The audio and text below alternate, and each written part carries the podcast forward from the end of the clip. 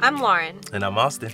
We're an interracial couple raising a biracial daughter and have regular conversations about the value of our different experiences and how we want to raise our child. We believe that God made people of different ethnicities for His glory alone. But like many other things sin corrupts, we have made a mockery out of what God meant to be good.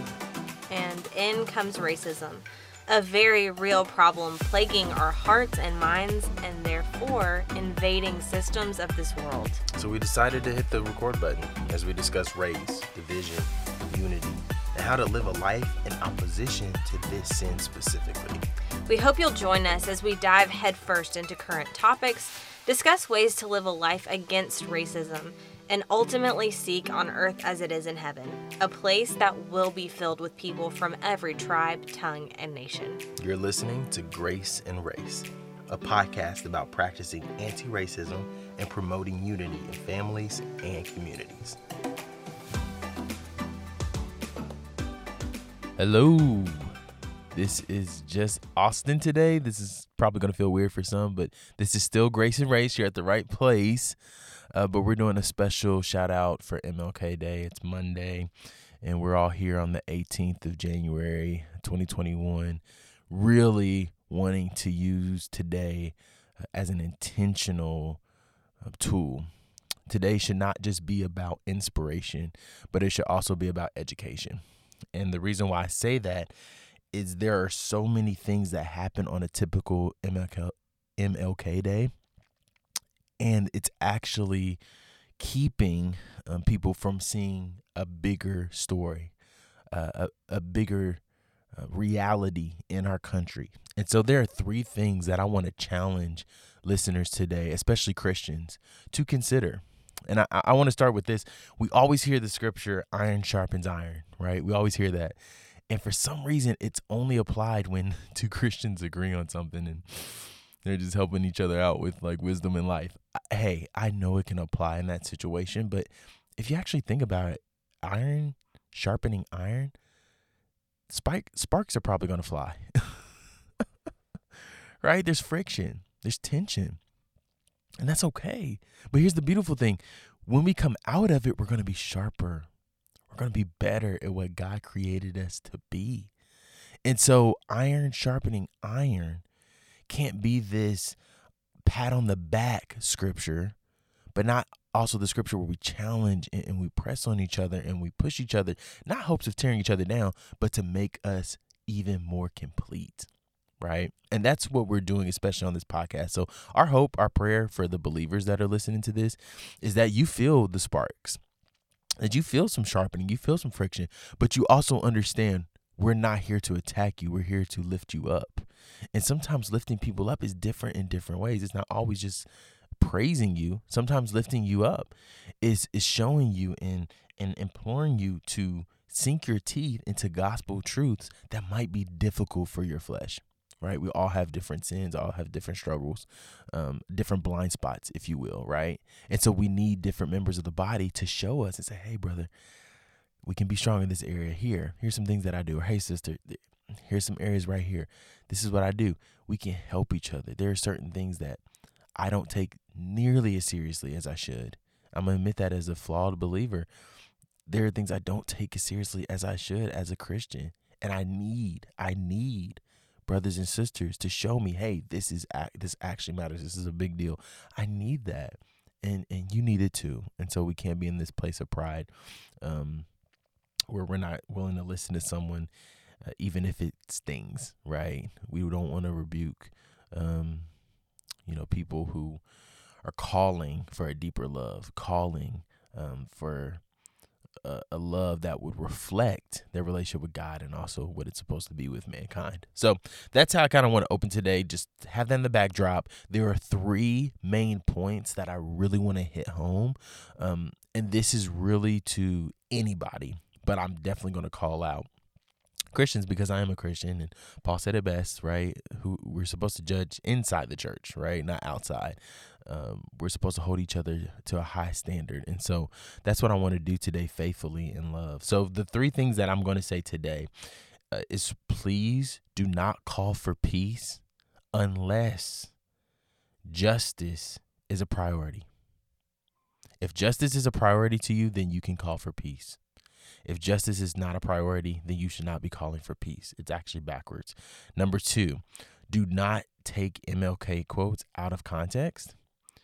Um, especially, especially if you don't find yourself standing up for racial justice, right? If you're typically the person who's against that, do not take his quotes out of context today.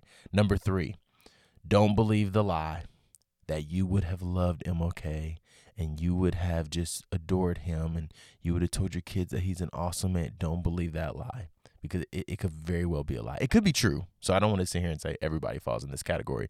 But if you're listening to this, just pause. Before you go there, just pause and think.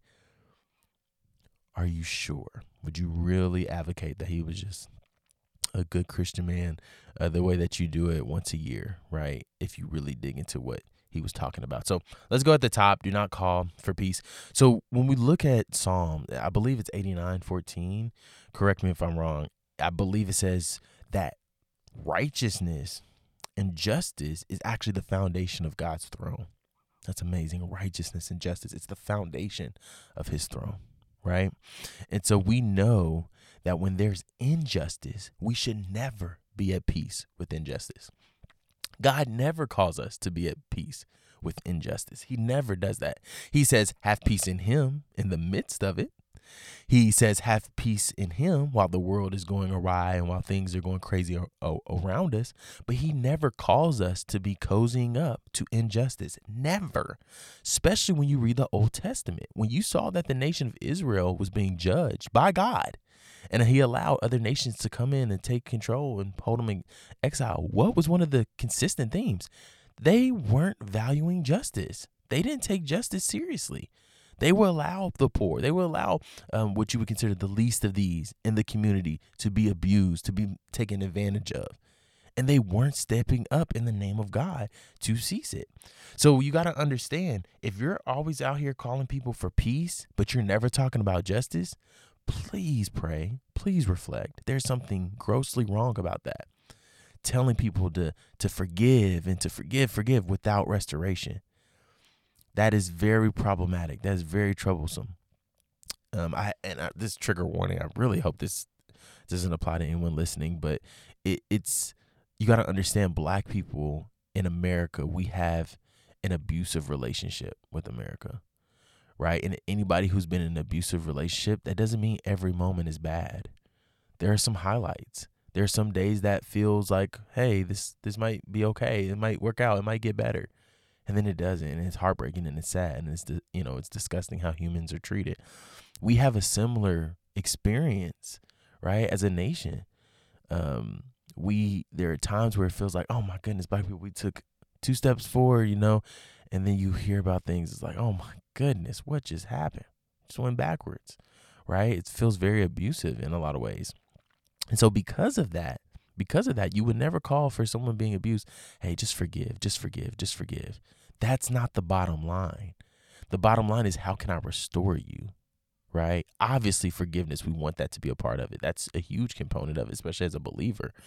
But we need to be seeking justice, right? You don't just forgive without seeking justice because justice and righteousness is the foundation of God's throne.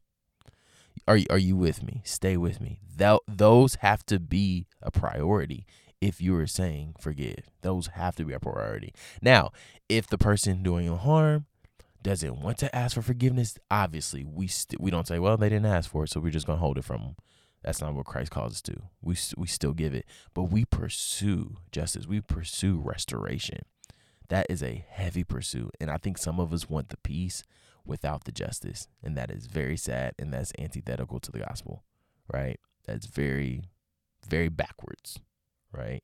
Uh, we don't have peace with God, guys, without the justice, without Jesus dying. There is no peace with God. We don't get to buddy buddy up with him. Oh, he's my friend. He's my brother. He's my king. He's my this, this, this. You know why we say that? Is because it is finished. because tetelestai, because God did the work to restore us. That's why we can have peace with God. It's not because peace comes first and then later he's gonna um, make everything just. No, no, no, no. He died in our place. He made sure justice was taken care of. And what's crazy is justice was taken care of, and even afterwards, there wasn't peace in certain situations. So justice has to be important to you, believer. Don't just post on MLK Day about peace. Post about justice, um, and, and, please be genuine in those postings. So then, when you go to number two, take MLK quotes um, into context. Put them into context. Don't pick a quote that doesn't make sense, especially to the way that you typically post or move, because your love won't be seen as genuine. Don't post, I have a dream, and only post the part about not judging, you know, a person on the color, but the content of the character. Don't post that, right? Unless you know the more broader context. And and uh, the reason why I say that is you're actually going to upset people. You're actually going to hurt your witness when you're trying to use MLK to shut people up and to tell them to stop complaining and stop writing and stop doing this and stop, stop, stop. Trying to tell people this is how you ought to act right? You got to be careful of that. It's not going to help you, it's going to hurt your potential relationships, it's going to hurt your building. Um, don't do that. Understand that MLK was talking about police brutality. So if every time a black person who's unarmed gets killed by police and you've put up Blue Lives Matter, and then you post about the content and character, it, it, do you think that's supposed to hit over well? It won't it won't It's going to say, wait a second. You're okay with black people who are unarmed dying without any repercussions? Some of them not even going to court. You're okay with that? And then you're telling us to not hate? it's backwards. It's wrong. So you got to be able to check yourself. And you got to be able to realize that, like, what am I doing? What am I advocating for here? Um, there's a term you probably all have heard. If you haven't, it's called whitewashing and it's when you take something that happened in history and you make it more palatable or easier to understand or um, easier to believe in and promote from a white person's perspective and that happens to mlk every year and it's sad a lot of his quotes are whitewashed i tell people like um i don't know like you know he was really really against police brutality right like if he was here today he would be still advocating for police brutality to cease to be over right? I'm like, y'all know he was advocating for reparations. and you already don't like affirmative action. so reparations, I have a feeling you probably don't want that conversation either. It's like be careful, be very careful of posting things outside of context. Um, understanding that MLK, it's so easy to think about all the love and oh my goodness, he was so sweet. Y'all think about the violence. Think about all the death threats. Think about all the uh, the attempts on his life, not just threats, the attempts on his life. He wasn't advocating for violence at all, and yet he was met with the most the most inhumane violence. Sitting at a restaurant, getting glasses slammed over your head, getting punched in your mouth, praying on the street, walking in the street, getting kicked down, thrown into the prison.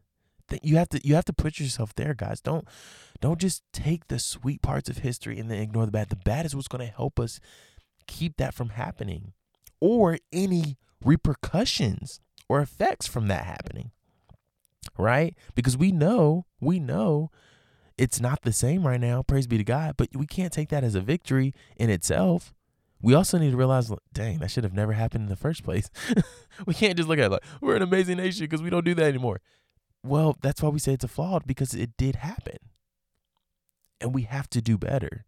And if there are any any trickling or potential potential repercussions from uh, intense overt racism like that, we have to nip it in the butt.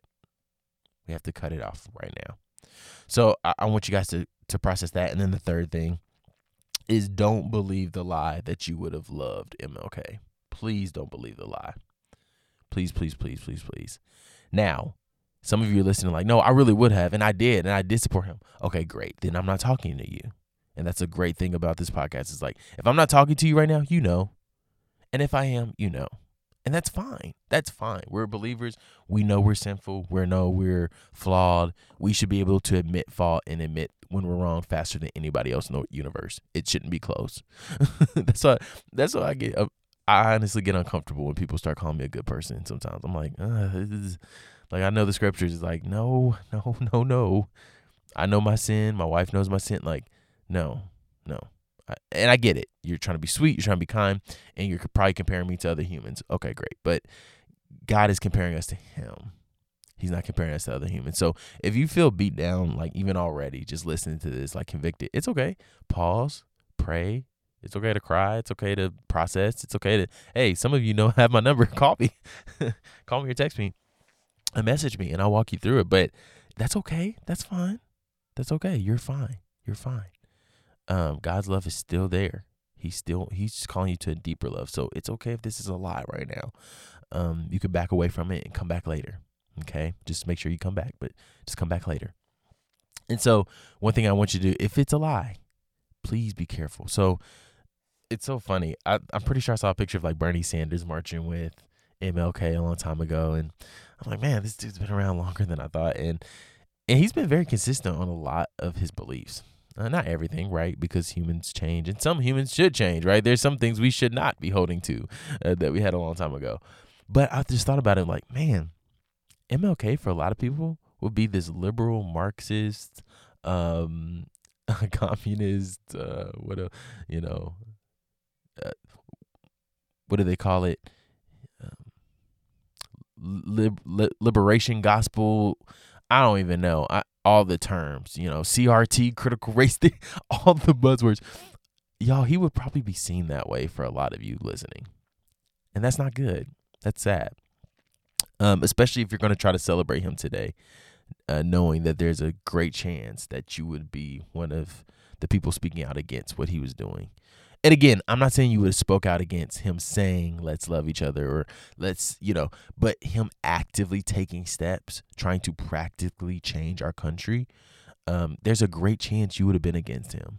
And so that's something to process today and be like, oh my goodness. And to understand a lot of that isn't your fault a lot of it is something you've been taught whether it's directly from a person whether it's from media whether it's from government like there like you got to understand guys you can't bear the weight of racism on your shoulders if you're a white listener right now you can't because it's not all on you it's something so much bigger now you have a role to play into stopping it and to be an agent of help instead of harm but you can't put this weird burden like, oh my goodness, it's all happening because of you. No, it's not. If you were to pass away tragically and you were and you're gone, it can still continue. It's not all on you. That's a lie. And I think I think the devil really pushes that because that's one of my biggest calls with white guilt. Now, I understand some believers use white guilt as like white conviction and they're just using that as a you know synonym which I respect that and I get that and I'm not dissing that. What I'm saying is people who really think you should be guilty for being white, like you really, you're guilty. I'm like, wait, wait, wait a second, wait a second, read the scriptures. That's not what it says. That's not what the text says. Um, none of us should be guilty for whatever race we have. None, because God actually chose that for us, and so we ought to be thankful to God for where He placed us and understand He's trying to do an eternal work in our specific demographics. You know, so as a black man in America in 2020, God is doing eternal purposes in people's lives through me. I believe that and I see it in the scriptures.